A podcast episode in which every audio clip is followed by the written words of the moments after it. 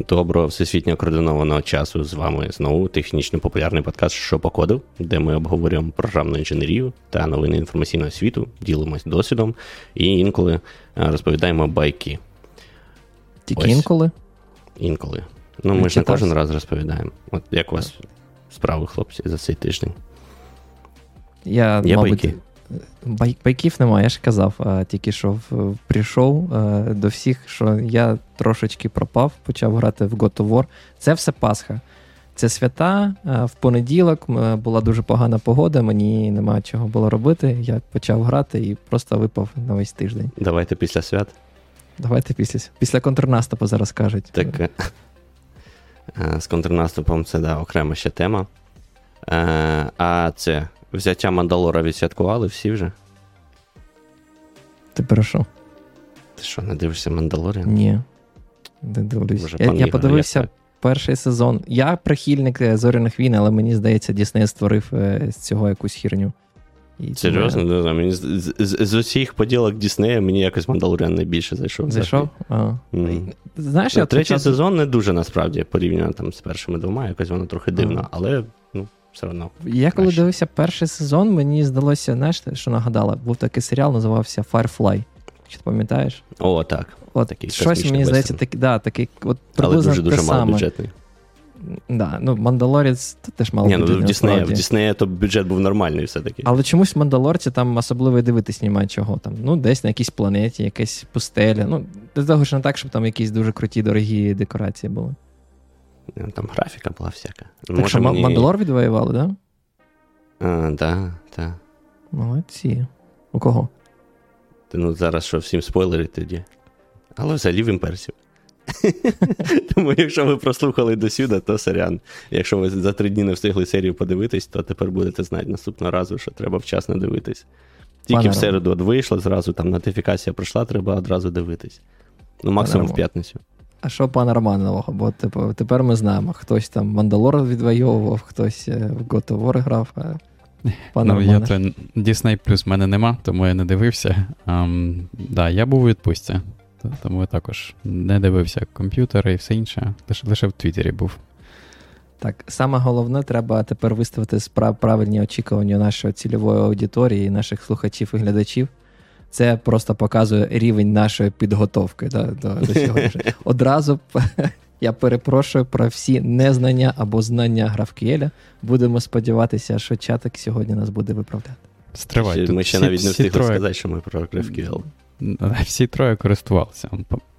Пан Руслан користувався найбільше, мабуть, до нещодавно. Я користувався досить давно, але скільки? Ну, майже рік, мабуть, користувався. А пан Ігор користується тим, що я понаписував. Тож, Знаєш, якщо тільки, да, якщо, всі троє якщо всі троє е, коли-небудь Вім відкривали і з нього змогли вийти, то все, значить, експерти по Віму можна обговорювати. От GraphQL у нас десь приблизно так само. Мені здається, експертність Віма вимірюється тим, скільки способів виходу з Віма ти знаєш.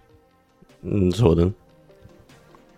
Е, Можемо, до речі, якось. О, пишіть в коментарях всі способи виходу з Віма, які які ви знаєте, а ми подивимося, чи чи ми переплюнемо вас і придумаємо щось таке, чого ви не знаєте. Так, ще, до речі, з новин ви бачили? Ви бачили, що тепер в PyPI все круто і можна безпечно релізити пекеджі прямо з GitHub, без всяких там паролів, API-ключів і такого іншого. Я залишив тобі вподобайку в Твіттері, але ще не подивився. Тобто да, в них там, якась партнерка з гітхабом тепер з Вони зробили як, якось, да, там, типу, кола. Ну, я так зрозумів, навіть не не, не знаю, чи з гітхабом, але точно з чуваком, який мейнтейнить там, знаєш, ці actions для релізу з гітхабу uh-huh. на um, на PyPI, uh, який, до речі, цей хлопець це українець. Uh, тому, так, да, прикольно. Можливо, ми його до нас якось теж покличемо. А, це, це, це, це, це той хіпстер, якого ти кидав? Да?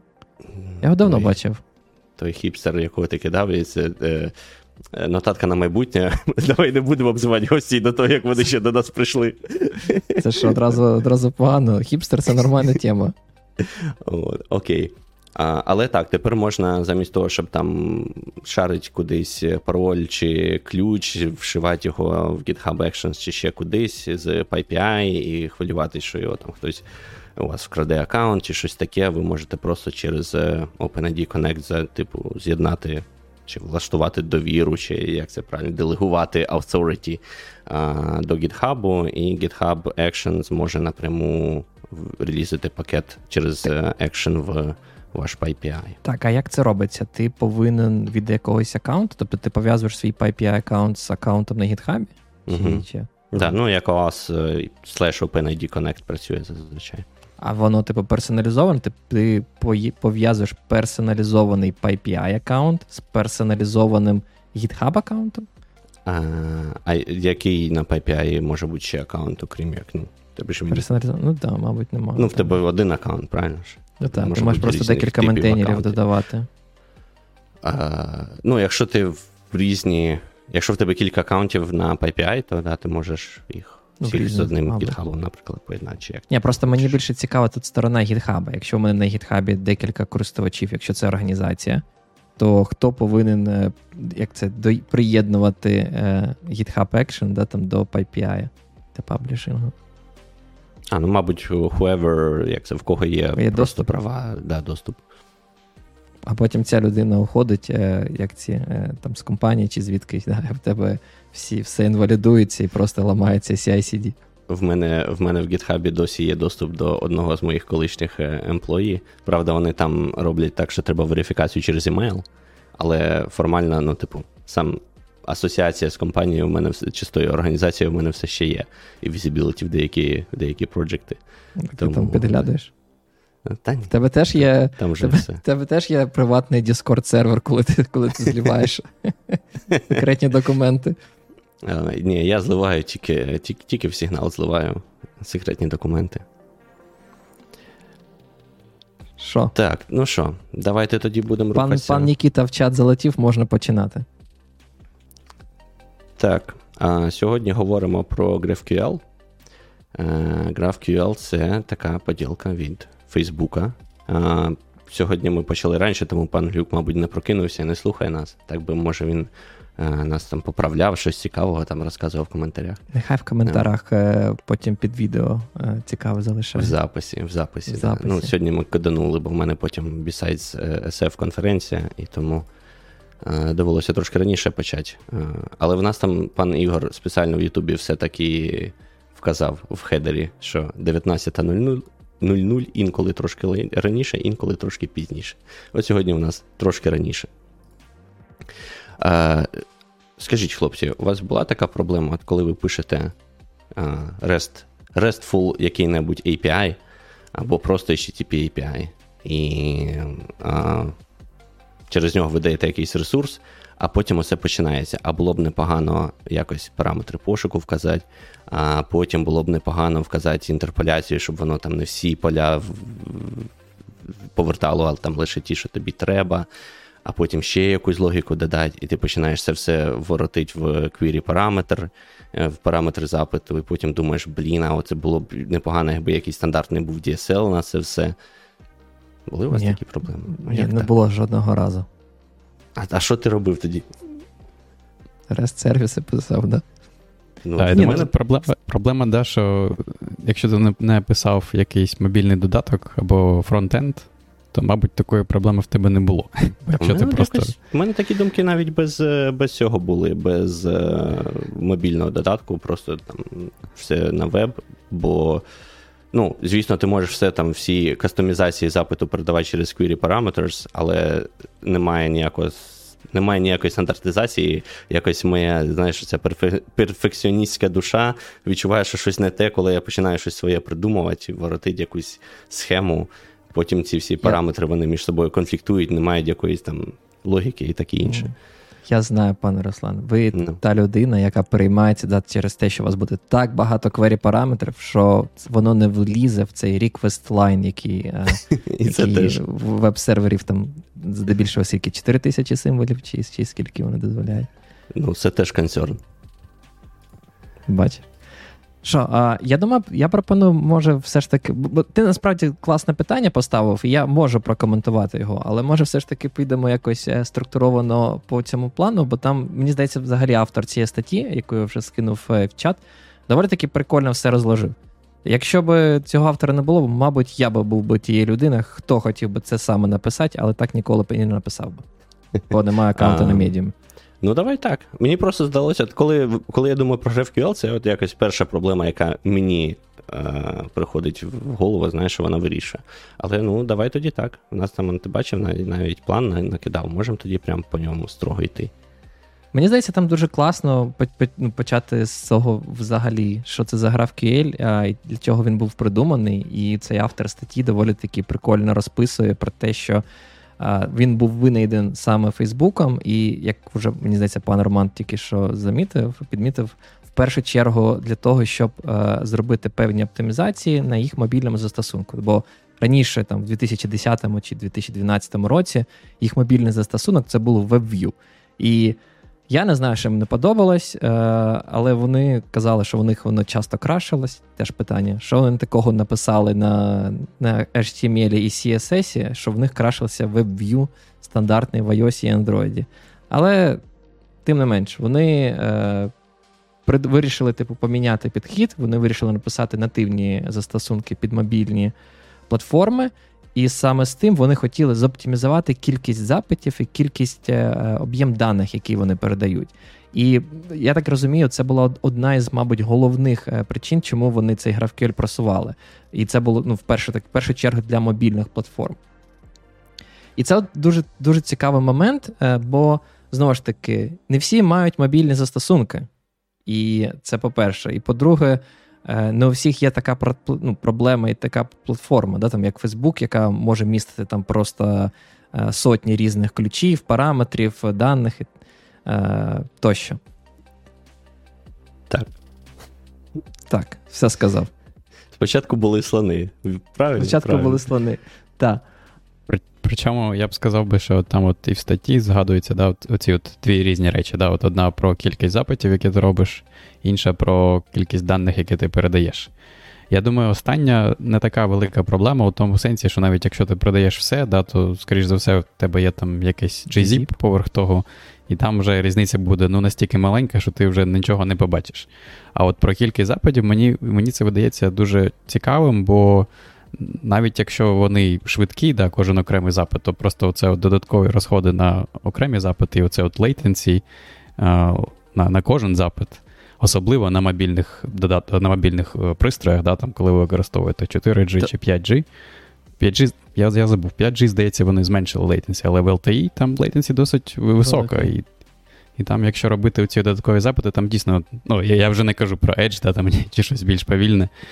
Це там Або буде просто умови, коли ти в ну, в такій зоні, де де поганий прийом і великий пект лос.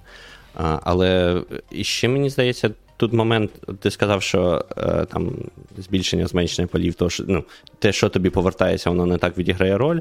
Але мені здається, це ще просто момент такої зручності, що ти в клієнті можеш завжди вказати саме ту форму, да, шейп даних, який тобі потрібен, і нічого більше, і тобі просто цим легше тоді працювати. Тобі не треба там різні API на там трошки різний формат.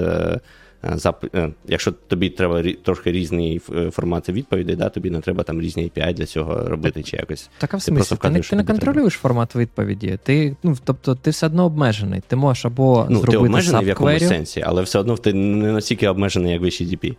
Я, Мене, до речі, до цього були багато питань. Е, бо мені здається, деякі там е, як особливості і класні штуки, які автор статті написав, вони насправді не є класними штуками. І мені здається, вони якось трошечки. Ну, ми до того дойдемо. Та, Там же ж е, він, по-моєму, і вказав багато, багато, як це, знаєш, але є нюанс таких от пунктів. Але тим не менш, ну дивись, там ти хочеш виграти бану, е, базу з бази всі фільми, от як пан Роман минулого разу робив, там за MDB базою працював. А можеш хотіти виграти всі фільми з усіма акторами. І це якби ти і так, і так можеш зробити, і тобі, в принципі, ти один врешті раз... ти, ти, ти міг те саме зробити. В чому, в чому проблема? Ну, ти написав, ну окей. А може ну, ще з, там, з того, акторами що... і з е, не знаю, ще з якимись параметрами, вірніше, з, з якимись даними. І ти для всього цього один раз написав резолвер в бекенді, і на клієнті як хочеш, так і так і воротиш, умовно кажучи. Це ж зручно. Блін, мені здається, ми трошечки забігаємо наперед, бо з цим теж є проблеми з точки зору ефективності, оптимізації. Ладно, Тому все, тоді йдемо по плану. Це брехня. Це брехня. Так понятно, ну так дай спочатку це. Затравочки сказати. По порядку. По так. порядку, пан, пан Ігор. Руслан. А значить, спочатку ми говоримо, що все чудове. Там от, в статті ж таки було. Автор сказав спочатку медовий місяць. От ми Ні, почали з медового місяця. А, я думав, що це типу він мав на увазі, що все погано, типу. Ні, Ханіму ну, навпаки, хані, що ну, так... спочатку ти думаєш, зараз ми на GraphQL прийдемо, мед, всі наші ну, проблеми вирішаться. Хто любить мед? Так. Думаю, ну це ж як медовий місяць. Мед Перший. треба не з не з луною, да. мед треба з сиром, тоді буде смачно. А, Під, що я Що хотів сказати? А, До речі, він він там доволі таки прикольну штуку навів. Ви сказали про те, що може зберігати а, кількість да, там, байтів, полів, а, які віддаються. І він там про це і каже, що давайте подивимось справді в очі. Ну, коли вам буде потрібно, вашим там, в залежності від ваших клієнтів, е, різна кількість полів. Майже ніколи. Він взяв, відкрив сайт, мені здається, Фейсбука і Амазона, може, може когось іншого. І порівняв там. Почекай, почекай, почекай, почекай. Може, все-таки, якщо ти хочеш структуру, то можеш все-таки по структурі, може далі трошки так, роз, це ж по структурі, це ж це ж Так це ти ж вже до проблем, ти вже до проблем пригнув. Ну ладно, тоді ти Це проблеми, а не а не це. Ні, так це не проблема. пункт. Це, це не проблема GraphQL. Це не це не є проблема. Це просто те, що ви сказали, що можна к, к, контролювати кількість повернених даних. І він каже mm-hmm. про те, що ніхто це все одно не використовує. Ну там три три бляха поля, типу, різні в аутпуті. Ну це ж взагалі ні про що. Ну ну зекономите ви 50 байтів в, в передачі. Тобто це такий виграш, який ну, не потрібен всім. Він скаж, я навіть по-іншому скажу. Мені здається, цей виграш він взагалі майже нікому не потрібен якщо ви не Фейсбук. І може ще якийсь там піввідсотка людей на планеті, або, мабуть, і чим, менше. І чим це не не проблема? Не знаю. Це не проблема. Ну, Просто про того, що це це не плюс графкеля. Ти це приподніс як і плюс, а це просто не плюс. Він ну, це ну є. ну є дві, так Два аспекти е, одної властивості GraphQL. Типу, в чомусь воно. І так само, як там буде далі з версіонуванням. Типу, початково це подається як плюс, що тобі не треба паритись про версії, але теж так само є нюанс. То я, я думав, що ми пройдемо спочатку з того, як GraphQL задумувався, що воно себе представляє, а потім, як і в статті, підемо про те, що окей, е, медовий місяць закінчився, і от є такі нюанси і такі проблеми. Але як пани хочуть, тут я ж в, менш... в меншинстві, так би мовити, тому як скажете. Так, ну що ти? Ти взяв мікрофон, то ти і веди тепер розмову. Що ти зразу злився? Так, так? Я в смислі злився. Я намагався я намагався он влізти, там, перебивав вже 10 разів. а, так, ну я, коротше, пропонував а, основні якісь як це, selling points, да, те, чим GraphQL продають а, по ньому пройти. Це частину ми вже згадали, те, що там. Запит визначає форму відповіді, так би мовити, і ти можеш там питати тільки те, що треба, те, що не треба, е, залишати в запиті, і в тебе на бекенді для цього одна і та сама реалізація.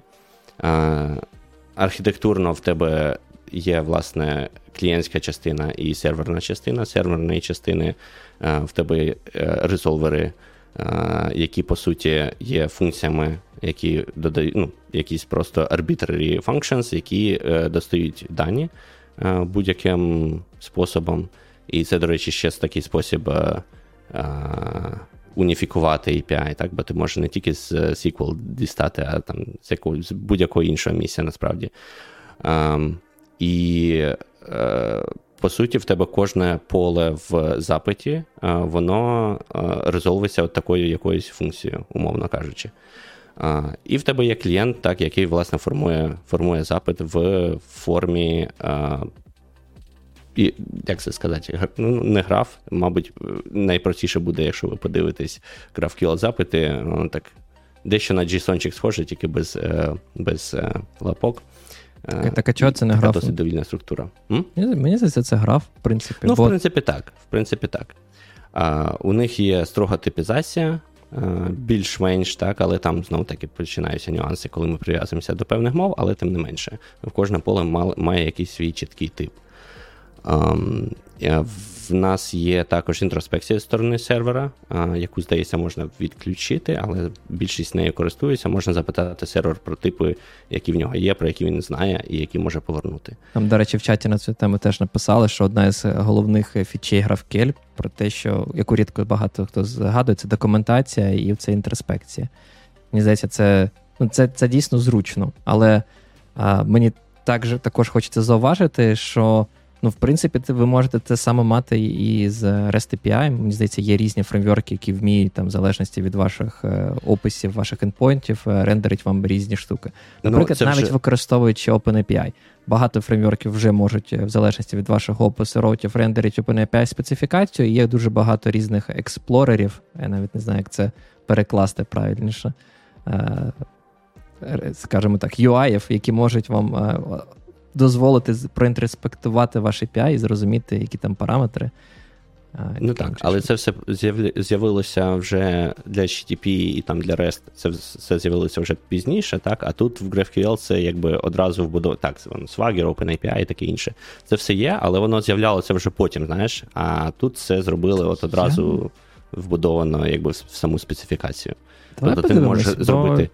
Ти не можеш зробити GraphQL без цього, правильно? Swagger з'явився у 2021 році.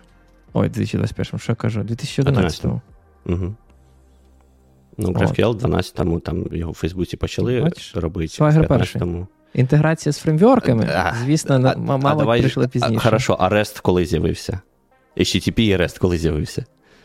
Дуже давно. Отож. Я про те, що спочатку з'явився REST, а, ну, HTTP опускаємо вже, так? Ми там про RESTful API говоримо. Якщо ви не RESTful, то що ви робите взагалі?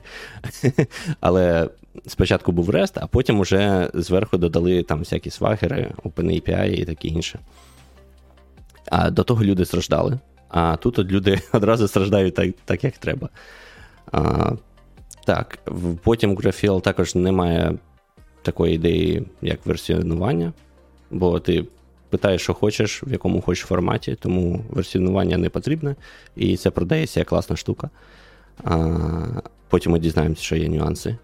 Ну і те, що ми сказали, що один запит може отримати одразу багато ресурсів. Да, Це теж дуже зручно. От тепер, пане Ігор, фас, фас на проблеми, накидуйся, розривай його просто. Да-да-да, Я не знаю, що роз, що розривати. Е, ну, Для того, що мені здається, ці е, як це? Те, що ти сказав, особливості, як воно продається, воно доволі таки дивне. Ну, типу, не знаю, продавати, як ми тільки що зазначили, продавати цей Discovering, ну, окей. А, Але знову ж таки, що, якщо ви хочете його вимкнути, не хочете, щоб воно наружу віддавалось, правильно? А я думав, насправді, якщо у вас якийсь API там публічно, який ви віддаєте, мабуть, мабуть, ви не хочете ці UI рендерити. Якщо це внутрішня абсолютна штука, де використовується вашим власним UI, навіщо вам ще цей вбудований браузер? Я не знаю, як ви можемо назвати браузер? А, для, що саме? Ну, для інтроспекції і виконання GraphQL кодів коду. Ну, в них же, знаєш, є цей е, їх е, UI з автокомплішеном, де ви можете відкрити в браузері е, і написати, так, текстовий редактор.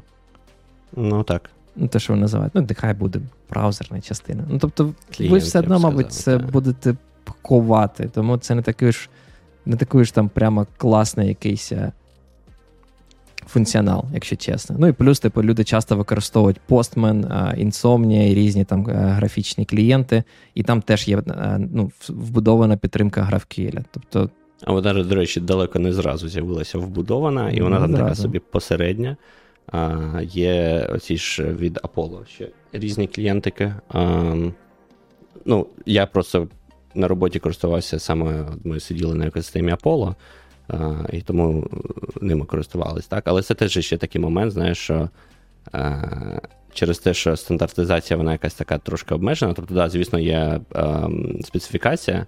Але от там є кілька таких великих вендорів, да, які роблять тулінг для цього GraphQL. І ти от якби маєш вибрати вендора і на ньому сидіти. Про це ми теж ще mm. поговоримо. Да, Тому... це було б класно, якщо ти роз, розказав, бо я не знаю. Да, наступне, що я хотів значити. Ну, в принципі, те, що е, скажу, це це класно, що в них є ця вбудований функціонал, але для того, що це не є якась унікальна особливість з суто GraphQL. вони просто це дозволяють вам мати, мабуть, в 99%, бо там майже всі е, фреймворки, які дозволяють вам будувати серверну сайт GraphQL, це все підтримують. Але в принципі, ви те ж саме могли мати і з REST API. Як ми тільки що проговорили, є OpenAPI, який раніше був е, відомий як Swagger. Це стандартний формат е, декларації вашого REST API на ямліках. І його можна, типу, в принципі, додати і до всяких пост, постменів, і його, в принципі, можна нарендерити і в браузері. Тобто є прямо такі графічні інтерфейси, дуже схожі на GraphQL UI-чик, да, де ви можете навіть виконувати потім запити і дивитися, як вони віддають. І оце, е, як те, що ви розказати, у нас повністю все е, як це віддається, можна дуже класно швидко подивитись. Це правда, це зручно, але мені здається, це теж ну, невеличка лож, що більше вам не потрібно буде писати документацію. Бо якщо ви відкроєте якийсь сервер, в якому є просто там, не знаю, хоча б 50 різних е, цих е, вузлів то ви просто ну, загубитесь. Ви не будете розуміти, так, добре, а що в мене є, які параметри, чому тут там 20 параметрів, що вони означають, як працю, як працюють там пагінації, які релейшени між об'єктами в мене існують. Такі... Пагінації немає, тому з цим проблем не буде. Ну, Це є, одна, принципі, одна з проблем. Ні, В принципі, є там що, ну, як GitHub же ж вирішує це, в них є, до речі, графки, про це можемо поговорити окремо. А, Але мій більший поінт в тому про те, що коли у вас е, знаєш, більше вузлів більше, ніж 2-3 ресурси, які там пов'язані один з одним, то оцей, типу, як плюс того, що може написати документацію, він відпадає. Ну, Бо вам все одно потрібно писати, хоч якось, вам потрібно е, мати. Хоча при цьому зазначу, що це все одно класно, що є можливість подивитись це все. Ну, Треба мені перефразувати. Це не те, що не треба писати, це в тебе а, як це, API референс, який можна згенерити автоматично. Бо схема це первинна сутність GraphQL. Ну, так, так. Згоден. Так. Рухаємось далі. До проблем? Окей. А, Так уже ж. А це, а це, було, а це що було? А, це вже почало. Це були не проблеми. От, Але так, рухаємось далі. І а, автор починає з того, що, в принципі, ми частково це вже покрили так, що в тебе з'являється через те, що GraphQL Е, рекламує також цю можливість, що ти там можеш будь-який кастомний запит запит зробити. Е, в тебе з'являється спокуса до мікрооптимізацій, е, що не не дає ніякого виграшу, як от пан Роман сказав, так що ти там на три поля більше чи на три поля менше отримуєш. По факту в сучасному світі це ніяк не відіграє. І більше того, ти ще й, якщо хочеш, знаєш, якось дуже гнучко комбінувати дані в тебе складність зміщується з клієнта на на бекенд, на резолвери. І от, типу, там теж можуть е, ставатися ускладнення. І. Ну, так, це от такий перший момент, що воно, схильний... Мені здається, воно відіграє роль у двох випадках. По-перше, воно дозволяє тобі зменшити кількість цих е, раунд-тріпів да, між клієнтом і сервером, якщо ти таким чином формуєш API, а не як у REST, наприклад, в тебе традиція робити окремі ресурси да, на кожну сутність. Тобто там автор наводить у статті приклад артисти і аудіотреки. І якщо б це було два окремих ресурси, да, ти там робив два окремих запити, як, якось там поєднував би результати. От, Тобто, якщо ти наперед. Не обов'язково, до речі, мені здається. Дуже дуже ну, часто ну... даються ці search фільтри фільтри, які вам дозволяють, в принципі, якось більше видавати дані. Тут більше Так, звісно, буде... ти так, кажи. Я хочу сказати, тут просто той приклад, який він навів, мабуть, не дуже сильно репрезентативний, бо в нього був приклад, коли тебе цікавить один артист і декілька треків. Ось цей приклад, мені здається, дуже непогано вирішується, в принципі, е, ну, в REST в, в тому числі. Додали там query параметри, якийсь фільтр, search, все класно. Але от якщо вам потрібно там, не знаю, видати там 10 різних артистів, і для кожного з них там по 2-3 е, там трека, скоріш за все, у вас там не буде таких вже існуючих фільтрів, і ну, в рестапі було б так, що ви йдете в один ресурс на клієнті, потім йдете в інший ресурс на клієнті, потім це все якось там намагаєтесь помержити. Так, я от другий приклад я хотів навести, що коли воно відіграє роль, це те, що якщо ти наперед знаєш, що тобі потрібно, да, ти можеш там якось на бекенді зрозуміти, як краще зробити запис, е, запит у твою базу даних, чи де там зберігаються в тебе дані, чи ти в окремий сервіс ходиш. Бо, на прикладі бази даних, да, нам важливо знати, чи потрібно робити join, да, там, якщо це SQL база даних якась. А, Бо якщо його не робити, то проблема буде така, що оці от резолвери дуже легко прийти до проблеми, коли в тебе один плюс N запитів, через те, що резолвери один з одним дані жодним чином не поєднуються, і кожен намагається просто окремо а, зробити якусь логіку для окремого поля, замість того, щоб об'єднати це в один в один розумний запит, як як це зробити зробити більш ефективно. Так як це вирішується тоді в GraphQL? Ну тобто, да, оцей момент з резолверами, коли вони просто вміють якось по ключу е, віддавати щось, е, і воно абсолютно, е, як це називається? Я не знаю, як lazy initialization і lazy evaluation перекласти. Ну, в тебе розділено запит від та реалізації того, як він як ну, ці тобто, дані дістаються. Якщо якщо ви там не запросили якісь там цей е, дані, які пов'язані з вашими даними, там треки для артистів, то вони не будуть доставатися. Якщо запросили, і там артистів було декілька, я так розумію, що цей резолвер, як умовно кажучи, частина графа, яка буде трек підтягувати, вона приймає тільки айдішник одного, там, типу, один айдішник артиста. І в ітогі буде цей N, N, ну, типу, більше більше кверей. Тобто для кожного артиста буде окрема кверя, яка там буде треки, там трек віддавати чи треки. І як це вирішувати в GraphQL? Це... Ну Там вони. Е, е, як це, готового рішення для цього не було. І тут, до речі, автор навів а, а, тулу. Ну, як вирішувати, два підходи, так? Або все робити акуратненько і старатись уникати такого, але це ну, така собі, такий собі підхід. А а друге, це там є такий extension data loader, який, типу, додає ще один леєр ти просто читав про нього, як він працює. Я, я може, ну я його не використовував, але Ні, з того, що я прочитав, виглядало дуже дивно. Там була, мені здається, концепція, вони сказали: ну, ми робимо такий, як е, робимо якийсь time window, там дозволяємо вам нас викликати, там, умовно кажучи, 100 мілісекунд. Ми агрегуємо, скільки раз ви нас викликали, з якими айдішниками, і потім ми зробимо цей бач-запит, е, і потім повернемо окремі там відповіді. Але це це якийсь такий. Ну, це ж хрінь, хлопці. Ну, Може, це, я неправильно зрозумів, але ну, там це так хрінь, було написано. Ну, Але це хрінь така сама, як як, будь-яке як будь-яке кешування. Так? Воно, в принципі, так само. Ні, працює. ні, ні. Ну, слухай, це набагато гірше. Ну, ну слухай, кешування, воно ні, хоча б. В тебе ж в тебе ж це все в тебе ж це все приходить якби одним запитом. Тобто, так, якщо тобі то, треба так, зробити один плюс N. Один, ні, чому? Е, коли в тебе е, запит, який в тебе створює 1 плюс N е, запитів в бекенді, з ну, з клієнта це один один GraphQL запит.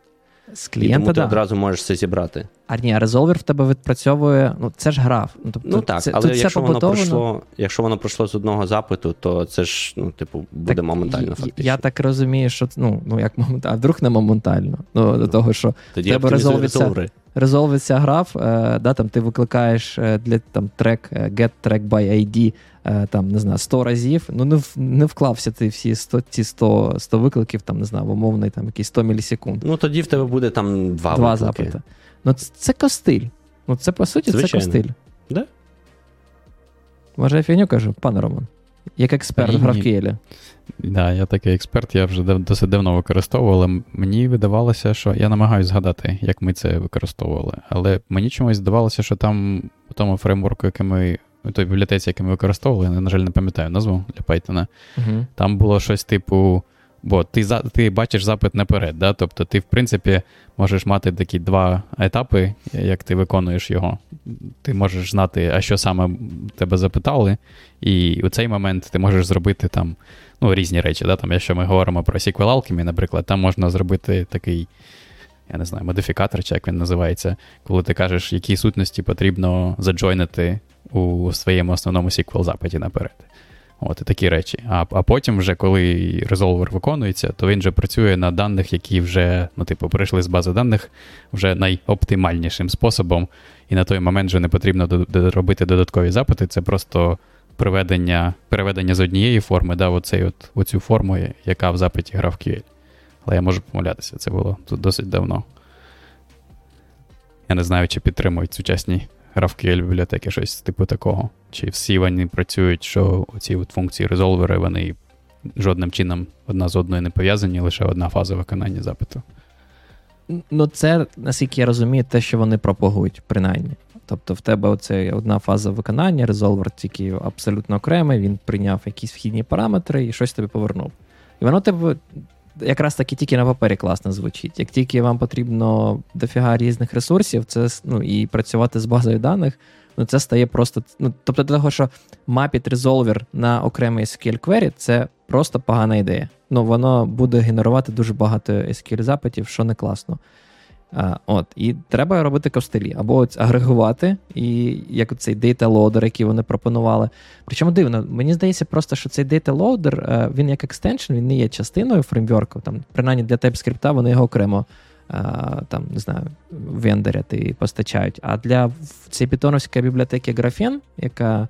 Яку ти згадав і використовували, вони loader цей вбудований прямо в них. Але я не бачив, що вони там агрегували по цьому по часу. Принаймні вони явно про це не писали. Пропоную рухатись далі. Це така вічна Не, не вистачає експертизи, да? Не вистачає експертизи. Е, ні, просто це. Я думаю, ми прийдемо до того, що знов таки, знаєш, до нашої золотої відповіді It depends. Ну, типу, да, вам треба обережно писати резолвери і дивитися, як воно все працює. GraphQL трохи вставляє палку в колеса, тому що тобі неочевидно може бути одразу ну, всі форми запитів, які до тебе можуть прийти, тому це тебе може вкусити. Е, ага, я, до речі, не погоджуюсь. Я тут абсолютно впевнений, що це не it depends я вважаю, що це просто дуже погана негативна особливість GraphQL. Все. Ну, типу, да, ти можеш мати окремі плюси, але ось це. Я вважаю, ну, але що це великий вона мінус. породжується е, від гнуч... гнучкості, яка вважається плюсом GraphQL. Ну так, так. Треба розуміти, що якщо якщо ви захочете ефективний GraphQL, доведеться просто кошмар писати в себе на бекенді. Як, Або як пан Роман каже, типу, іфами дивитися який резолвер тебе викликає, ці всі особливості, щоб Ні, ну можна ну, так... було класно зробити. І це, це просто основне. стає. Да, але Основне, це стає про що вони говорять, що це просто скидує складність клієнта на на бекенд.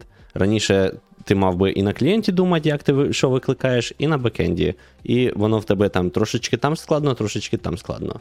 А тут на клієнті ти можеш робити все, що хочеш, тебе взагалі не не любить те, що е, те, що відбувається на бекенді, а от на бекенді тобі тепер треба розгрібати всі ці всі ці моменти, всі ці складнощі.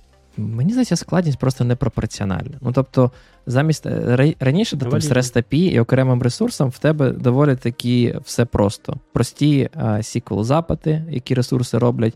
Бекенд простий, клієнт більш складний, бо йому потрібно це мерже робити. Тепер все стає краще, те, що клієнт простий, але непропорційно серверна частина може стати складніше, бо доведеться ну, придумувати, ж... як працювати зі сториджем, який у вас є ефективно. Але ж Facebook якось справився, то, мабуть, це все одно manageable. Розумієш, мені здається, що така от особливість, про яку ми не проговорили, але мені здається, варто зазначити в контексті того, що в минулий випуск був про граф реляційну базу даних HDB. То що GraphQL дуже сильно про саме графові Граф. структури. Тобто, знаєш, коли в тебе SQL структури, коли в тебе є посилання, але ці посилання не обов'язково є зворотні і не обов'язково є рекурсивні, то в принципі і мені здається, і REST непогано підходить. Куди складніше стає і ну, цікавіше використовувати GraphQL, коли у вас саме графова структура, коли у ці є друзі, у друзів є інші друзі, у тих друзів є ще інші друзі, і можна це гуляти, гуляти, гуляти по вкладеності.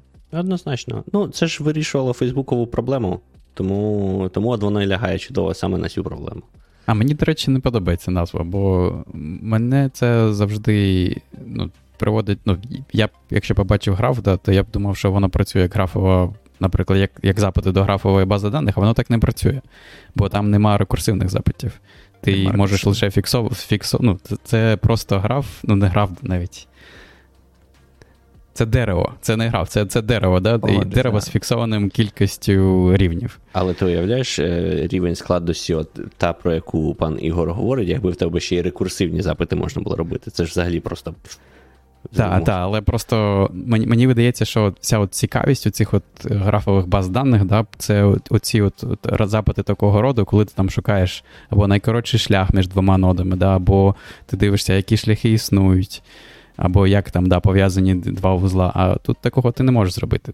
Просто, по суті, що ти можеш робити, да, ти просто оці можеш дуже гнучкі вибірки робити. Але мораль. не... Тому мораль, що це має бути 3QL, а не GraphQL, да? або як нам в чаті підказують, DictQL. DictQL. Так, може, може DictQL, да. Я ну, я згоден, що це все одно більш гнучко, ніж ти можеш зробити в REST, да? а, принаймні для клієнта більш гнучко. Але це не настільки гнучко, як в справжніх графових базах даних. Тому мені видається, що вони ну, типу, так, взяли цей, цю назву, але не виправдовують її. Е, коротше, побили всіма палками складнощі на бекенді і резолверів, і оці всі проблеми. Е, тут є ще одна цікава проблема, яка мені теж боліла, коли ми користувалися GraphQL. Це воно ж все повертає як е, HTTP 200, в тебе немає коду помилок, і, власне, немає навіть стандарту ніякого на повернення помилок. І якщо щось не так, це все ти маєш повертати в пейлоді в, ну, в відповіді до запиту. І оце вже я не розумію, чому вони це не зробили, тому що якщо ідея була така, що ми е, максимально совуємо складність клієнту на на сервер, а тут тобі навпаки, тепер в кожному клієнті треба якось воротити, по суті, з нуля е, обробку помилок. Можливо, я, вони я вважали, можу тобі що, типу, пояснити, чому. Давай. Мені здається, я знаю. А, Бо в GraphQL в тебе, коли ти робиш кверю, не обов'язково кверя має один рут. В тебе може бути декілька рутів. І відповідно, mm-hmm. що якщо тільки один з рутів, один із як сабкверей, які рутових, пофейлився, вони е, можуть тобі один зарезолвити, а на інший повернути тобі помилку. І тому ти повинен це окремо якби дивитися. Бо в тебе частина запита, в принципі, може пройти, а інша частина поверне е, помилку. Ну, я, я не сказав, що ця проблема була простою, але вони тоді вирішили просто, типу, ми це вирішувати взагалі ніяк не будемо. Так. Як, як але, в Go. Але, якщо чесно, мені ти знаєш, е, це настільки як практична штука з точки, точніше, навпаки. Це не так, що прямо мене сильно бесило з точки зору використання GraphQL е, і написання запитів е, в коді, скільки це впливає на якийсь troubleshooting. Потім дивитися в логах стає дуже складно. Там Дивишся не на якісь nginx логи, а в тебе пост-запит на slash GraphQL 200. І, і такий все. сидиш і думай, що в тебе? Чи це він пройшов, чи це він в тебе впав, а, які були параметри. Таке і те саме, і те саме, коли ти дивишся в Developer Tools в браузері, в тебе так само скрізь GraphQL, знак питання е, щось 200, і і все. Якщо ти звичайні запити HTTP дивишся, ти одразу бачиш, що виконалось, що не виконалось, який код повернулось, і які там були параметри. То в GraphQL, е, ну, з GraphQL ти цього всього не бачиш, тобі треба якийсь окремий клієнт, окремий тулінг, і і це все вже якось не, не так красиво. Так, ну вони ж бачиш, вони ж як окремий протокол, як мова, вони, походу, намагались відв'язатися від HTTP як такового, щоб ти, в принципі, міг використовувати GraphQL будь-де. Через сокет, через е, щось інше, не обов'язково поверх HTTP.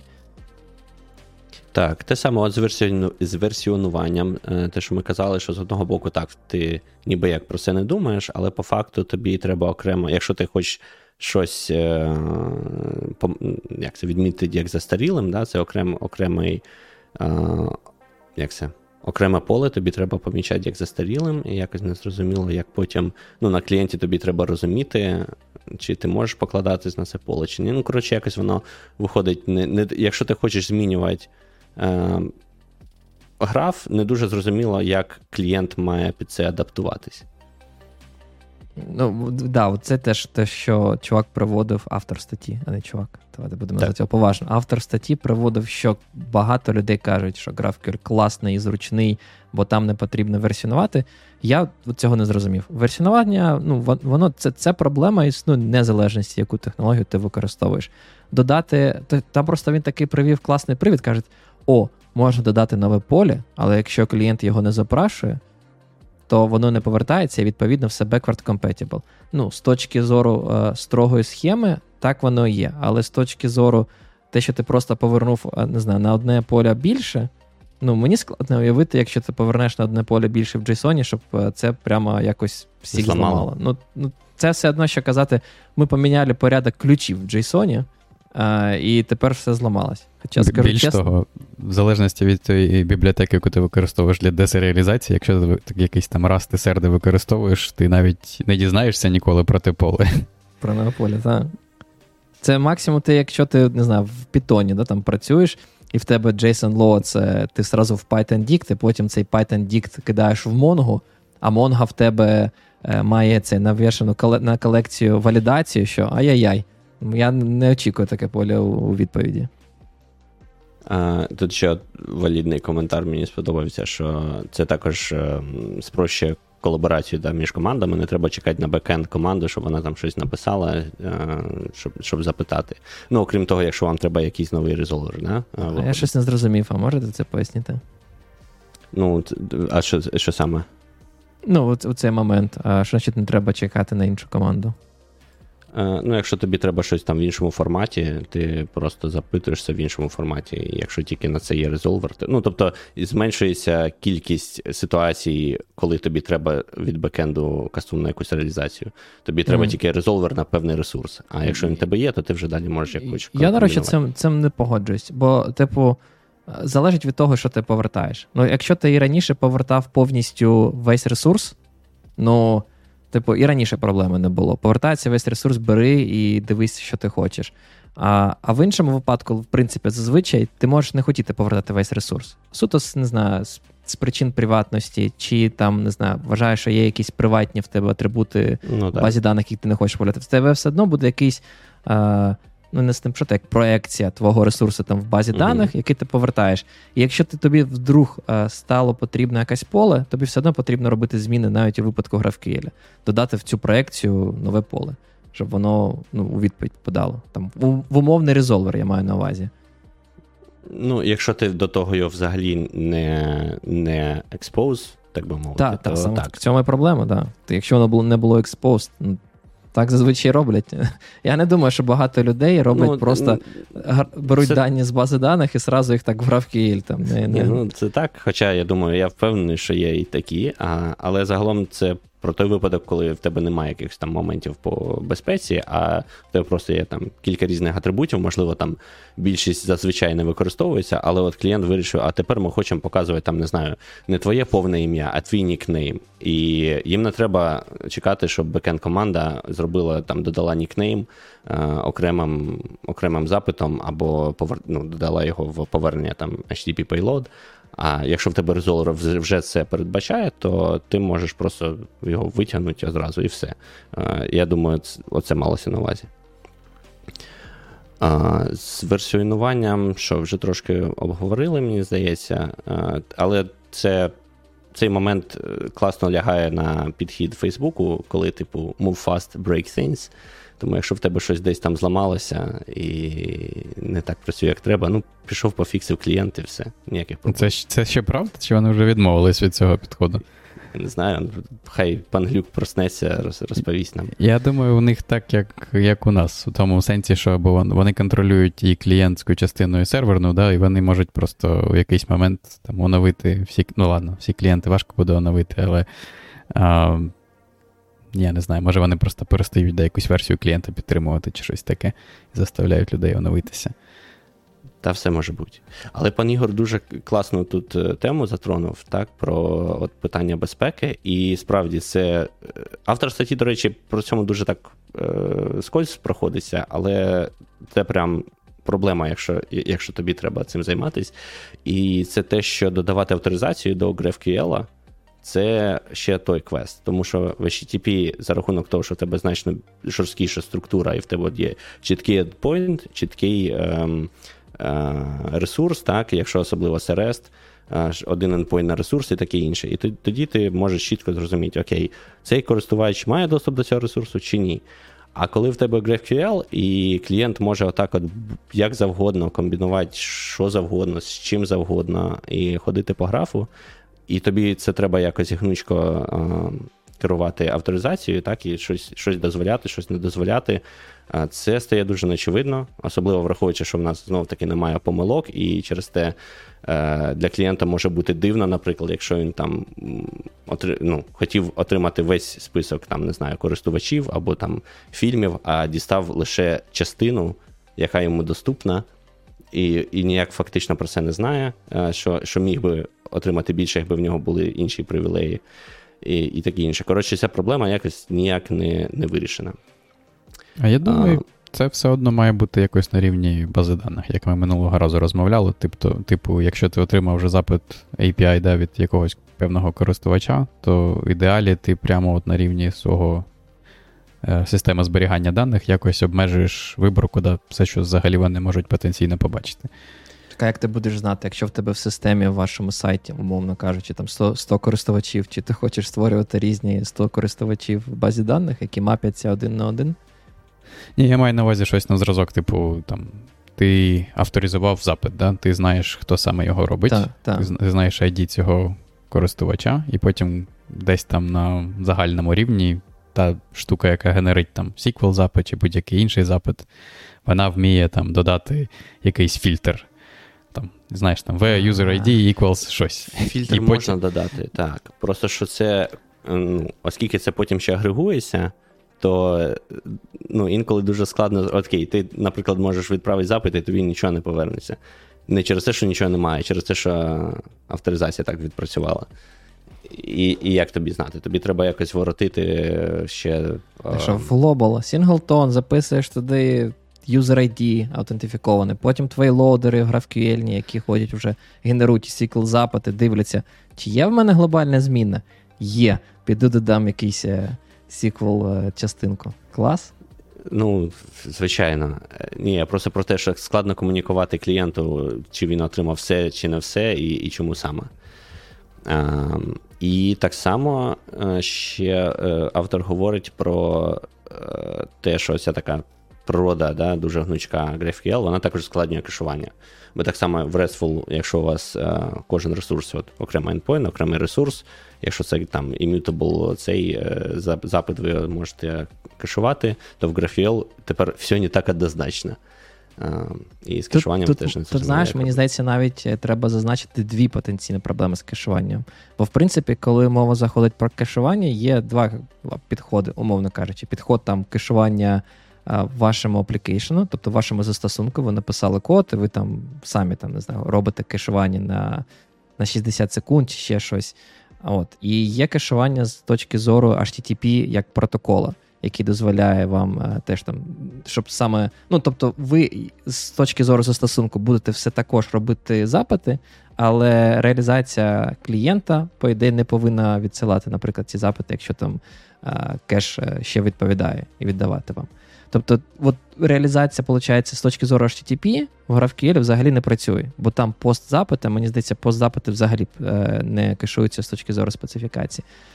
І тут стає інша проблема це кешування на з боку е, вашого застосунку, через те, що ці нестити є нестет під ресурси, і іноді не зрозуміло, наскільки ж вам кешувати цю відповідь. Ну, Тобто ви повинні цю відповідь як окремо, як окрему штуку кешувати, але якщо у вас параметризуються якісь частинки тільки, тобто ви там, не знаю, е, до того робили вибірку на трьох е, артистів, зараз робите на п'яти, і перевикористати ті попередні три артисти, які вже в кеші, ну не вийде, там складність стає. Тобто вам потрібно було городити якісь дуже складні конструкції щоб потім цю відповідь окремо розбивати на окремих артистів і там зберігати в кеші, або все ж таки відмовитись від кешування там, в цьому випадку. Було б цікаво дізнатися, як Facebook це вирішує. А В нас це не вирішувало, бо типу мікросервіси, і ну коротше, не було необхідності прямо кешувати на такому рівні. Але, мабуть, якби треба було, то. Це тоді легше робити не між клієнтом і застосунком, так, а між там застосунком і ормом, мабуть. Тобто на на, на етапі діставання ресурсів з бази даних. Але теж потім не зрозуміло, а коли інвалідувати, як як звичайно. Ну, я я думаю, що якщо це мобільний застосунок, то він просто кишує відповідь там вашої стрічки або друзів, на якийсь певний час, не знаю, а, до тих пір, поки ти не зробиш. Да.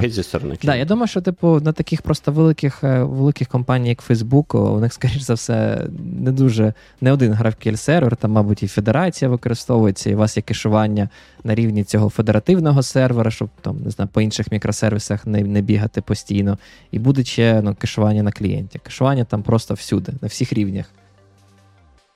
Тому ну, я не думаю, що це знаєш, проста від... є якась проста відповідь на на такому великому ну, розмірі.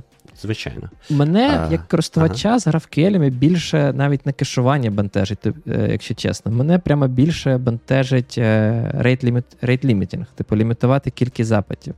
З REST API зазвичай все дуже просто. Ми маємо якусь певну кількість е, запитів на на годину, і, або навіть там не знаю, загально на, на весь API, або якісь на певні ресурси. Але це це ми контролюємо, і плюс-мінус ми знаємо, наскільки е, затратне наша, наш там, не знаю, умовний е, запит до бази даних під капотом, е, наш endpoint, е, і ми можемо виставити правильний rate limiting. Як лімітувати GraphQL? Ось це питання складне. Як як там рейт лімітинг вводити?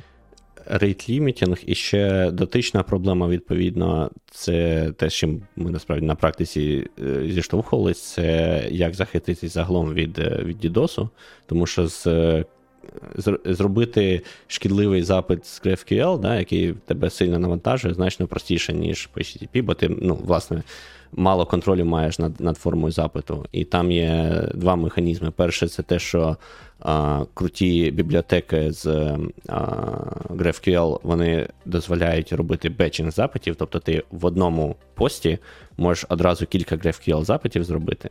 І от оце ми там одразу відключали, бо з цим ще все складніше.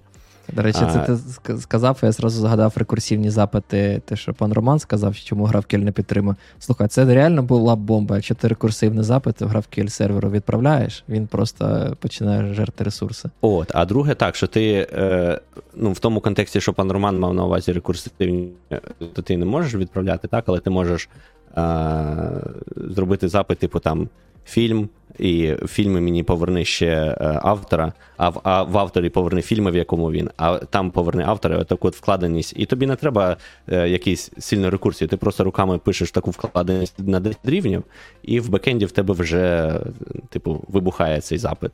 Е, бібліотеки, відповідно, ну, достатньо розвинені у всякому разі з GraphQL, е, вже мають зазвичай. Спосіб детектити такі запити, і ти можеш там обмежити рівень вкладеності. А, Але ну, така проблема більш е, характерна для GraphQL, ніж, наприклад, в HTTP.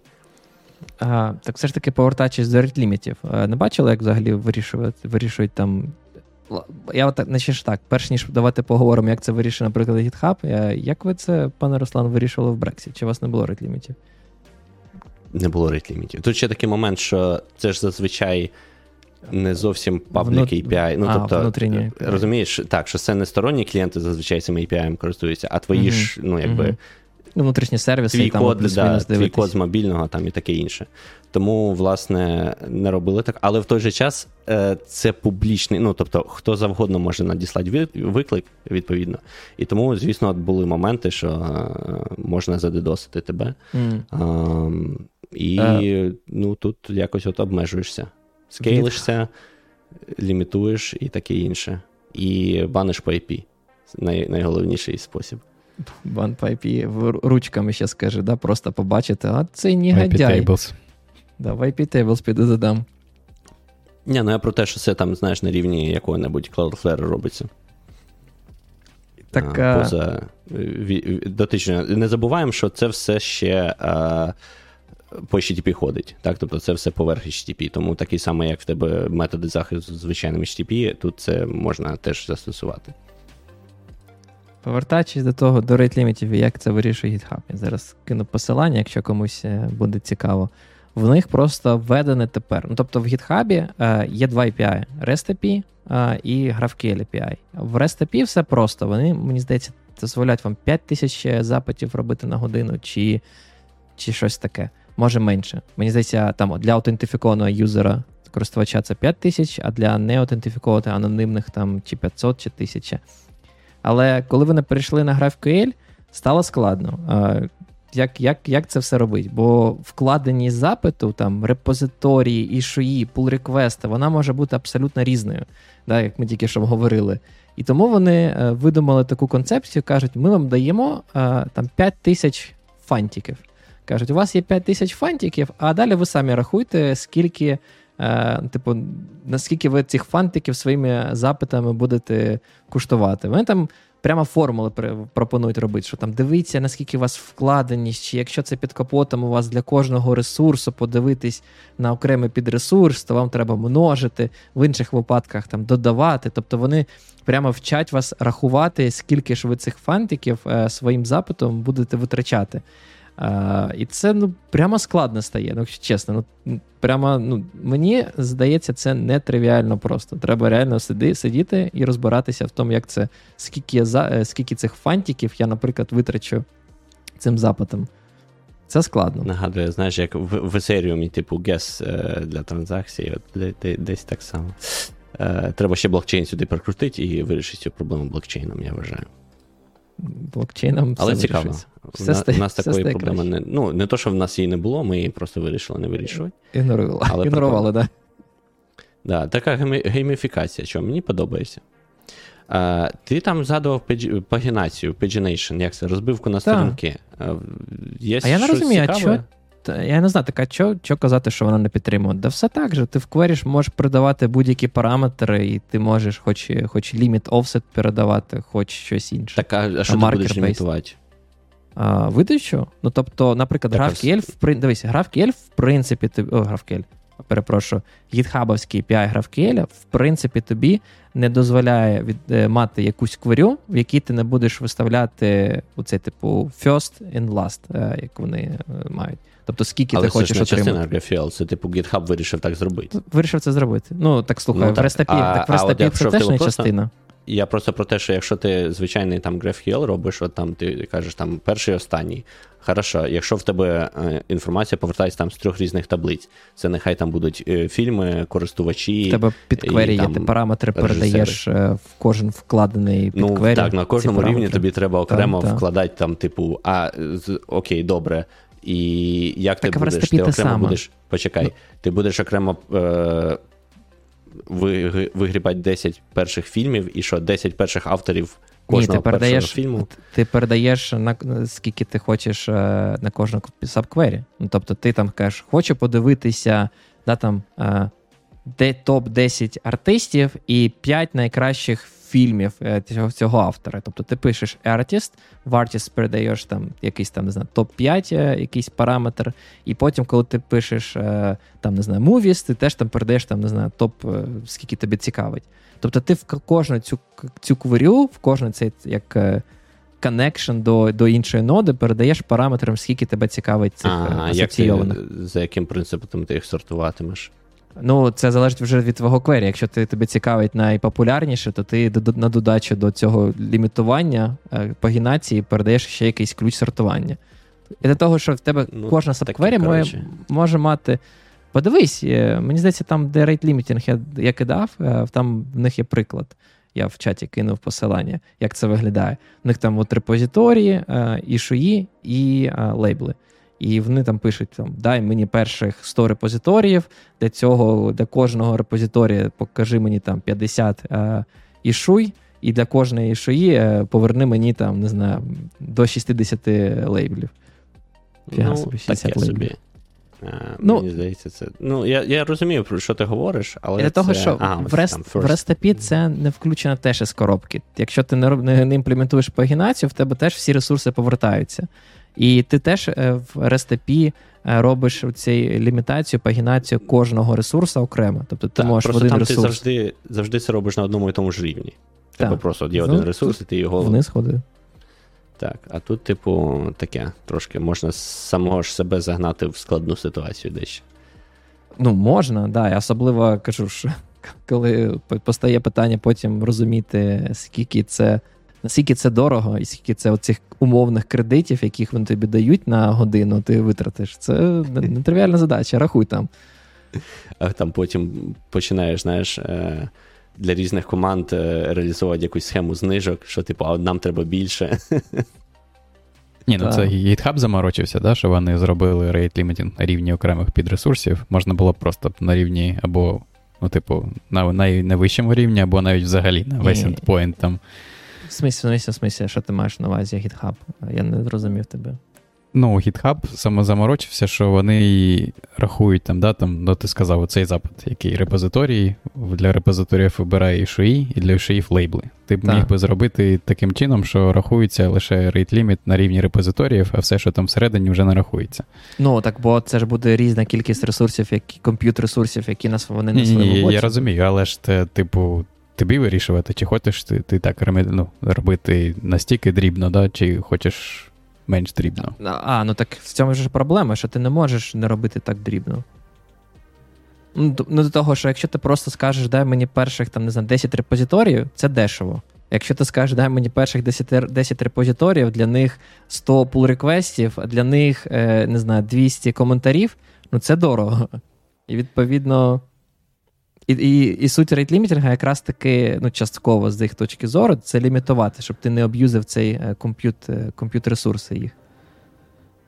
Ну, да, але з іншого боку, ти міг би якось фіксовано да, там, обмежити, скільки ти отримуєш оцих от під, під ресурсів, і завжди вимагати, щоб вони використовували пагінацію, і там обмежити розмір сторінки там в 10 чи щось. Так, вони, вони, до речі, ж обмежують пагінацію, але все одно я так розумію. Просто вони хотіли мати. Е, Через те, що в них оцей, типу, все ж таки більш-менш грав, коли в тебе в них навіть є оцей connection edge називається, ти прямо в GraphQL пишеш edge, як ресурси кажеш, до чого ти тобі цікаво, то ти, в принципі, можеш оцю ну, реляцію робити там доволі таки складну. Там, не знаю, знайти топ-контриб'ютора, від нього піти знову в репозиторії. І, ну, їм треба було якось себе обезопасити. Навіть якщо б ти мав би там 10 ресурсів як е, hard limit на на пагінацію, все одно, типу, через те, що ти міг би пригати доволі таки глибоко по ресурсах, це було б дорого для тебе. Це треба було б тоді оцей нестінг обмежувати, казати, а давайте не роби більше, ніж трьох вкладених е, вкладених запитів. GitHub це молодці, що це що це зробили, але нюанс в тому, що е, ти ж про цю схему дізнаєшся тільки якщо будеш читати цю е, статтю на GitHub. А коли я кажу, що GraphQL не підтримує пагінацію, я маю на увазі, що коли ти підеш на сайт GraphQL і в них там почнеш читати документацію, ти там ну, не дізнаєшся про цю схему. Це тобі треба буде окремо гуглить, подивитися, що GitHub це для себе вирішив, і зробити так само. Я не погоджуюсь, пане Руслан. Ну, Піди на сайт REST знайди там е, пропагінацію, хоч слово. REST API так не не, це, не маркетингували. як... Так Сайта в нього нема окремого. GraphQL, да? да, і сайта в нього нема окремого. Ні, Просто того, що є різні підходи, є різні схеми. Е, спагінація в тому числі, навіть класична да, спагінація, в тебе є limit offset, яка вважається не самою ефективною, бо тобі потрібно все одно робити в гіршому випадку full scan таблиці. А є, типу, цей як маркер маркер based коли ти. Ну, можеш... не тільки scan, а ти ще можеш і втратити якісь результати, якщо там під тобою щось між ну, результатами. Ну, якщо ти сортуєш по якомусь ключу, в принципі, ти, по ідеї, не повинен втратити, але. Так, може бути в певних випадках, погоджуюсь. Ну, ти можеш втратити його із із класичним маркер, е, маркером, е, пошуком по маркеру. Якщо щось було вставлено, і ти не сортував е, результати, щось може випасти. Але суть тут тут більше про те, що в тебе є різні підходи до пагінації, так чи інакше. І це ну, ти тобі ну, вирішувати, так. як ти хочеш з ними працювати. Згоден. Пропоную останнє ще розглянути е, це про керування схеми, і буду бігти на конференцію, бо вже скоро пора.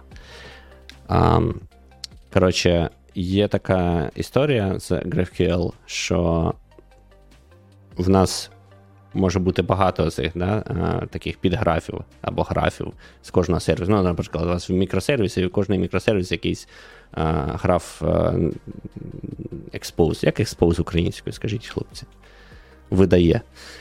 От. А, І що робити, якщо зі сторони клієнту вам хотілося е, не відправляти 10 GraphQL запитів на 10 різних сервісів, так? а працювати з цим як з одним а, великим графом, так як це, по ідеї, задумувалось концептуально з GraphQL.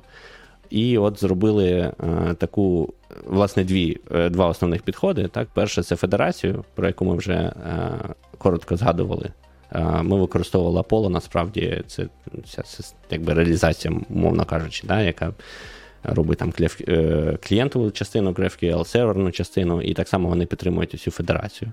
І це такий сервер або гейтвей, який в тебе збирає багато різних підграфів і видає назовні це як один великий цілісний граф. І з сторони клієнта в тебе тепер один endpoint, який вміє вигрібати дані з усього одразу. І, типу, це прикольно. І він їх, типу, може пов'язувати такими ж, е, я не знаю, як це сказати, з'єднаннями. Ну, тобто, як... Е, ну так, ти можеш, типу, реляції. скажімо, вкладеність, в тебе... вкладеність ресурсів мати, такі інші штуки. Так, так, так. Тобто для клієнта це точно просто як один endpoint цілісний а, так, а що а що саме я ніколи просто не використовував. Розкажи мені, і що саме цей умовний Аполло вирішує? Тобто, чим це відрізняється від того, а, ніж я просто піду і створю свою проксі застосунок, який по факту. Можеш, можеш написати свій проксі. Чи просто це вирізняється? Яку проблему саме там умовне Аполло вирішує? Е, Тобі не треба він... писати свій проксі. А а як ти налаштовуєш? Ти JSON пишеш, чи чи як? Е, ну, там схему, е, як це, дефайниш схему. А, ну воно повністю декларативно, да, виходить? Там жодної строчки коду ти не пишеш в цьому випадку. Я думаю, якось... пан Ігор питає, як ти поєднуєш да, різні ресурси. Бо якщо та, це та. просто ти даєш, не додаєш новий а, як ти, top-level да, ресурс, то типу все зрозуміло. Він просто розрулює, куди відіслати запит, да, да, і потім віддає. А а як зробити таким чином, щоб пов'язати дві відповіді? Це ж треба вже якусь логіку на рівні, типу там. Ну, ну не бази даних, але якось Десь. знати, як ресурси поєднуються. І да, приклад такий. У нас є артисти, да, і і е, фільми. І, типу, в мене один мікросервіс графкюельний е, зі, з однією таблічкою артиста графкюельний, а інший в мене е, з цими з фільмами. І я хочу через Apollo зробити федерацію. Тобто я хочу, щоб подивитися для цього там артиста, знайти там 10 фільмів, умовно кажучи. Ну, тобто, поняв оцей несінг. Це якби два окремих сервіса, вони нічого не знають про один одного. Чи може Аполло мені якось якось це пов'язати, чи ні? Цей момент. Якось це задається а, цим а, схемою суперграфу. Я це не робив, тому що в нас це робили SRI-шники. І е, нам цим заморочуватися не треба було. Тому я тобі не скажу, як саме він пов'язує mm-hmm. їх. Але суть в тому, що в тебе є раутер, який може піти в кожний окремий сабграф, вигризти з нього все, що тобі треба. А от як саме пов'язується, ну, мені здається, це ж ну, так само, як е, ресурси. Чи ти маєш на увазі, як як, як зрозуміти, що в нас там актори пов'язані з фільмами, а не з не знаю, там, з режисерами, та, наприклад? Ну, клас, Класично, да, типу, якщо ти пишеш свій GraphQL сервер, ти на бекенді це пишеш. В тебе є резолвер, ти там це, це, це маєш цю структуру, хто з ким пов'язаний. Мені просто цікаво, як це пов'язується. Чи чи може, по-перше, Та, цей думаю, федеративний думаю, сервер декларативно теж, Я думаю, це все декларативно теж е, вказується. Тут, як Треба завжди, погратись. відкриваєш Треба... сайт Apollo, там Треба купа реклами. Да, там там все складно, зрозуміти. Да, The New York Times використовує Apollo, а? Газети можеш читати через GraphQL. Це ж класно. Але це це насправді в якій, в якомусь сенсі такий плюс, що ти ну, з точки зору своєї команди, так, ти просто пиклуєшся про свій сабграф, а, і все. І далі це вже не не твої проблеми. Тобто далі тобі там історичники все налаштують, типу поставлять е, федерацію, цей гейтвей чи раутер. Ну, мабуть, треба буде скоординувати з іншими командами, щоб там зрозуміти, які, ну, як поєднувати ці е, так, ці дані. Але загалом, з точки зору імплементації, тебе більш нічого не хвилює. Ти просто видаєш свій сабграф а, і все. А клієнт так само просто все потім а, вигрібає як частину одного великого графу. Це досить прикольна штука. А, Є ще другий підхід, цей стічинг, про який я дізнався теж тільки з статті цього цього автора. І тут дещо схожа система, тільки в тебе не е, це не гейтвей, який збирає різні підграфи, так, а це в тебе е, якась така реалізація або сервер, який може вигрібати дані по факту звідки завгодно, хоч з REST, хоч з бази даних, хоч через gRPC, і вже потім а, видається а, ну, через резолвер видається як частину графу. Тобто ти таким чином можеш поєднати зовсім різні сервіси. У мене одразу купа питань, як ти казав, як нам поєднати під графи, да? а тут все ще складніше, бо в тебе ж воно не обов'язково все одразу ну, якби лягає на граф. Тому не знаю, наскільки це класна штука. Можливо, це вирішує якісь там знаєш, вузькі вузькі проблеми, що от у нас не знаю, є якісь два legacy сервіси, які чомусь gRPC видають, а а все інше в нас на GraphQL. І от нам хотілося б їх частиною загального графу зробити якось. Тоді, можливо, це прикольно. У мене є Але... підозра, що ні там, ні там нічого не поєднується. Поєднується лише у тому сенсі, що ти можеш зробити з одного запиту запитати два різних ресурси, але між собою вони поєднані не будуть. Або я б дуже здивувався, що я воно якимось магічним чином можу їх поєднати. Я прямо дивлюсь зараз е, швиденько документацію Apollo GraphQL, і там таке враження, що це прям Node.js фреймворк. Ти створюєш явно свій сервер, знову описуєш резолвери, і ти, в принципі, можеш по ходу е, об'єднати, якщо хочеш, ресурси. Бо це код, ну це це реально серверний код. Ага, Я тоді ну, дуже сильно розумію, розумію це що він вирішує. Backend за сервіс, да. Так, це, це походу. Блін, я не знаю. Там. Ах, Треба почитати, я не хочу казати, але вони там щось згадують про middleware. Таке враження, що ти можеш інтегрувати якусь ще додаткову метаінформацію в кожен з своїх з даунстрімних серверів, і потім ти можеш з цього Apollo сервера а, якось краще і простіше поєднувати це. Але ти все одно можеш, ти маєш контроль. Ти в тебе є код, і ти можеш цьому написати ці власні резолвери, а, все одно, які поєднають тобі ресурси. Але тоді ми знову проходимо до цей N, 1 плюс N і. А, ні, да, це нікуди не не, не, не дівається. Да, навпаки, це навпаки, е, потенційно е, погіршується. Ага, ну коротше, прогрес шагнув з того часу, коли я користувався GraphQL в 17-му році чи в 16-му році. Я бачу, вже Там багато він ще не помер і ще я не знаю, до речі. Там цей автор статті він таки почав писати, грав грав Келі, як це, хайповий і дуже трендовий. Я, якщо чесно, прямо трошечки здивався. Серйозно? Бо я просто пам'ятаю, що він був трендовий, там, мабуть, коли GitHub викатив свій GraphQL. От ті часи, там роки роки 4 тому. Вони там казали, да ми там зараз на GraphQL всіх переведемо, там від REST API нічого не залишиться. І я щось з тих часів так і не чую про GraphQL. Мені, до речі, е, подивитись. Воно просто було дуже хайпове. І ну, в сенсі, що там 19-20 роки всі всі вважали, що все GraphQL це наше все, і через це воно просто ну, таке було. Знаєш, як зараз OTI, так само і тоді було супер. Ну, окей, це трошки різні речі, але тим не менше. Тоді була супер зацікавленість в GraphQL. Так само, як а до того, там, не знаю, був блокчейн, а до того, що в нас там ще мало вирішити всі проблеми. Ну, ти mm-hmm. розумієш, з'являється якась нова нова тема, і народ починає. А до того OpenSec був. Во. Просто так. воно потім трохи затихло, але ж е, ну, всі все ще ним користуються. Окей, окей. Просто тепер не забувають всі конференції е, цим GraphQL і не влаштовують там самітів я, якихось чисто по Я, я не а думаю, що якщо, я, не я не знаю. Якщо... Я, мабуть, в бульбашки, бо в моєму світі я GraphQL не бачу особливо. Так, Окрім того само... сервісу, який я написав. Крім того сервісу, який ти написав, окрім GitHub. Взагалі, просто там, я не знаю, коли коли Ілон Маск, якщо Ілон Маск переведе Твіттер на GraphQL, тоді тоді можемо казати, що граф GraphQL офіційно живий.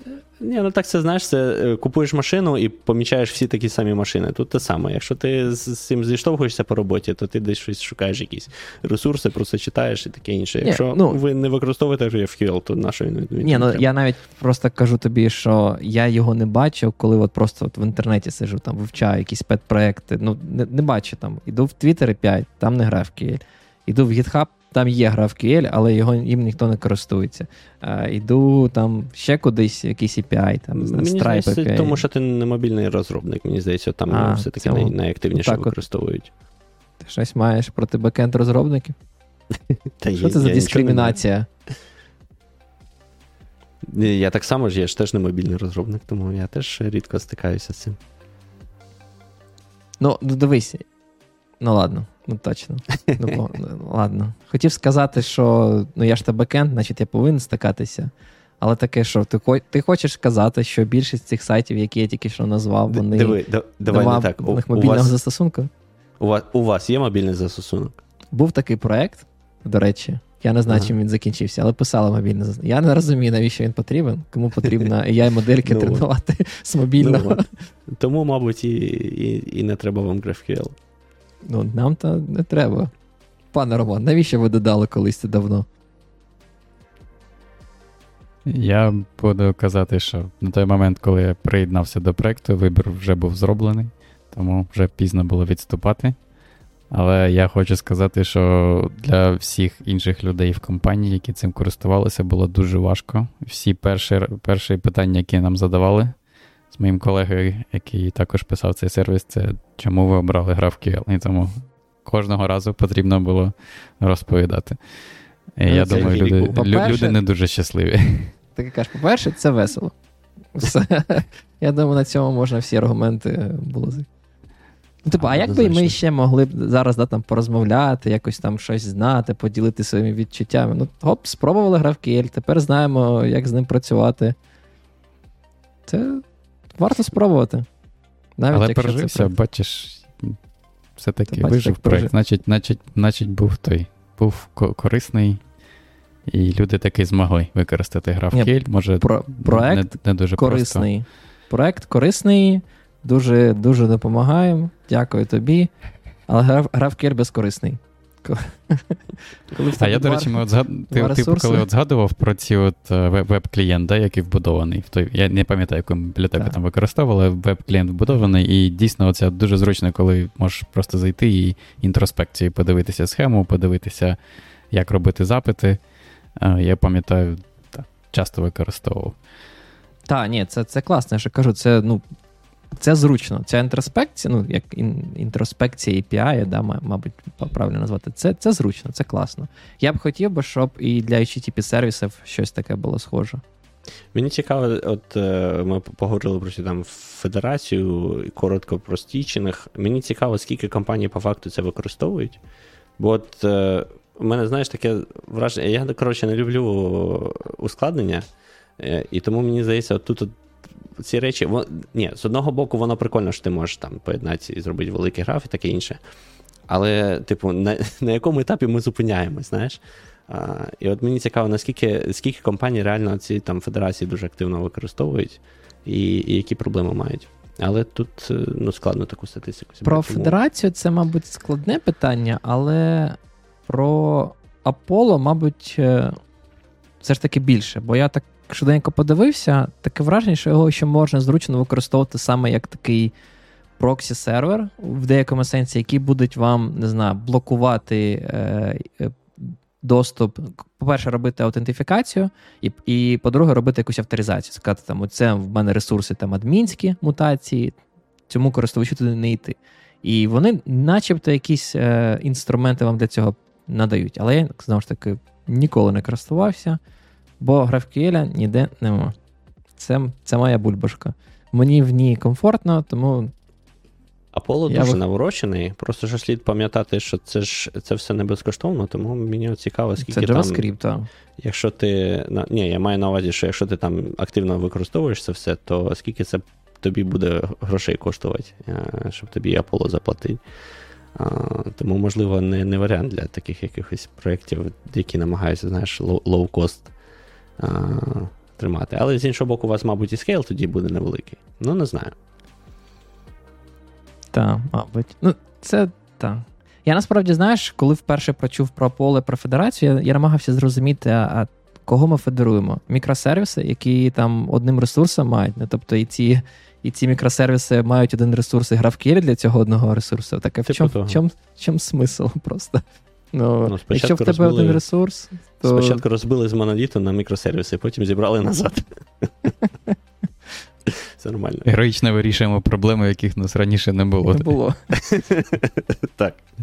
Е, що, хлопці, пропоную на цьому, мабуть, закруглятись. Ми, Героїчно закруглятись героїчно закруглятись, бо ми, мабуть, всі моменти що якось затронули, штовхнули. Якщо ми щось не розкрили, пишіть нам в коментарі, ми е, може якось або обговоримо, або дорозповідаємо що-небудь. Е, Та й пора вже скоро мені бігти все одно. Так що тому давайте якось за це. Так. А якщо ми не праві, приходьте в коментарі доказувати, що ми не праві. Залюбки вислухаємо.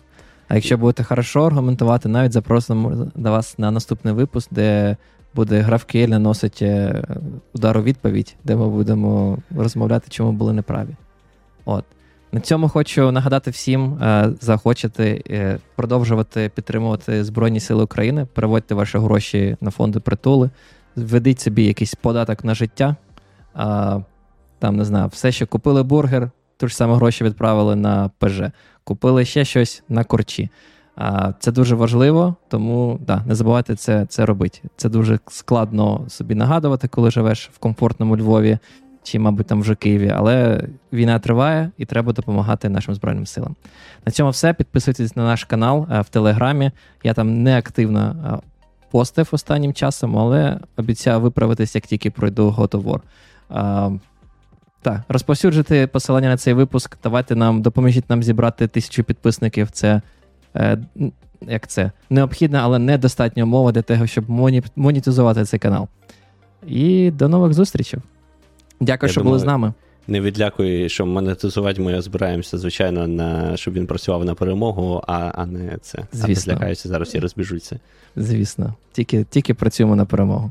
Це було б якось. Е, неправ... морально неправильно з мого боку заохочувати всіх донатити на Збройні сили і потім монетизувати канал е, і просто класти всі ці гроші в карман, всі ці копійки, які всі ці там мільйони, мільйони просто доларів, розумієш? Розбагатіємо з тобою. Саме так. це. Саме так. Ще раз дякую, що були з нами. До нових зустрічей. Па-па. Всім пока.